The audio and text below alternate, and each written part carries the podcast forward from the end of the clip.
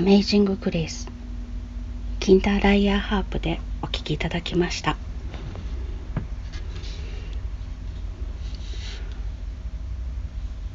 綺麗でとても好きな曲なんですけれどもこの曲の意味だったり成り立ちだったりっていうのを考えるとなかなか歌ったり吹いたりするのに抵抗がある曲でした。でもキンダーライヤーハープで弾いてみたらなんとなくこう寂しげでもあるんですけれども穏やかな気持ちになっていくような気がしてこの子でだったら弾きたいなって思いました。かなか。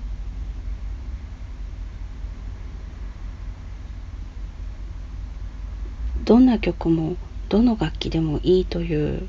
わけではなくて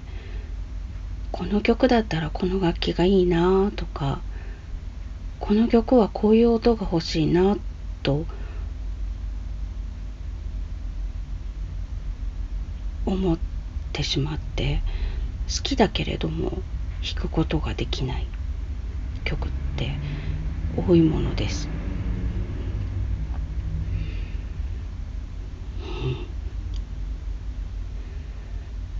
バイオリンで弾ければ弾きたいなって思う楽器もあるんですけど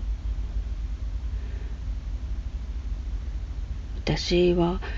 弦楽器がダメなんですね。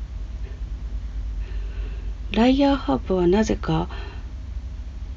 馴染めていてもう1年以上弦も切らずに付き合ってくれてるんですけど昔大学生の頃ギターにすごく憧れて楽器メーカーのデモンストレーターをやっていた時期だったので楽器屋さんに行くことも多くってでゾウさんの形のギターが在庫処分品で出てたのでそれを買わせてもらったんですけど 連れて帰ってすぐに弦を切っちゃってあの調律ができないんです。でなんとかできたと思ったんですけどその当時はピアノしか弾いたことがなかったので手の形がまずできなくって弦を押さえることができず挫折しました。どうしてもなんか弦楽器って調律ができなくて弦を切ってしまうっていう。それで苦手意識があったんですけれどもこの子はなんか何なんでしょうね。この子の包容力が大きいのか 忍耐力があるのか。まだ一回も弦も切れずに付き合ってくれていて奇跡だって思ってます。16本しか弦がないので弾けない曲もたくさんあるんです。まずあの黒鍵がないですしあと音域もちっちゃいので。でもなんとなく音34弦とかって両手で弾けるようなライアーハープに買い替えるっていう気持ちが起きず、まあ、いずれそうした方がいいんだろうけれどもまだいいかなっていうかこの子といたいなっていうのがあってなかなか重い腰を上げられず。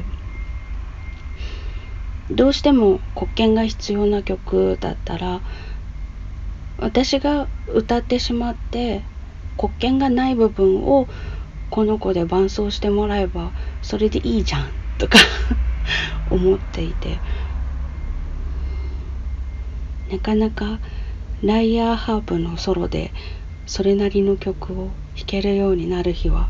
遠いのかなって思うんですけど。それでいいのかなとも思っていたりします。なんか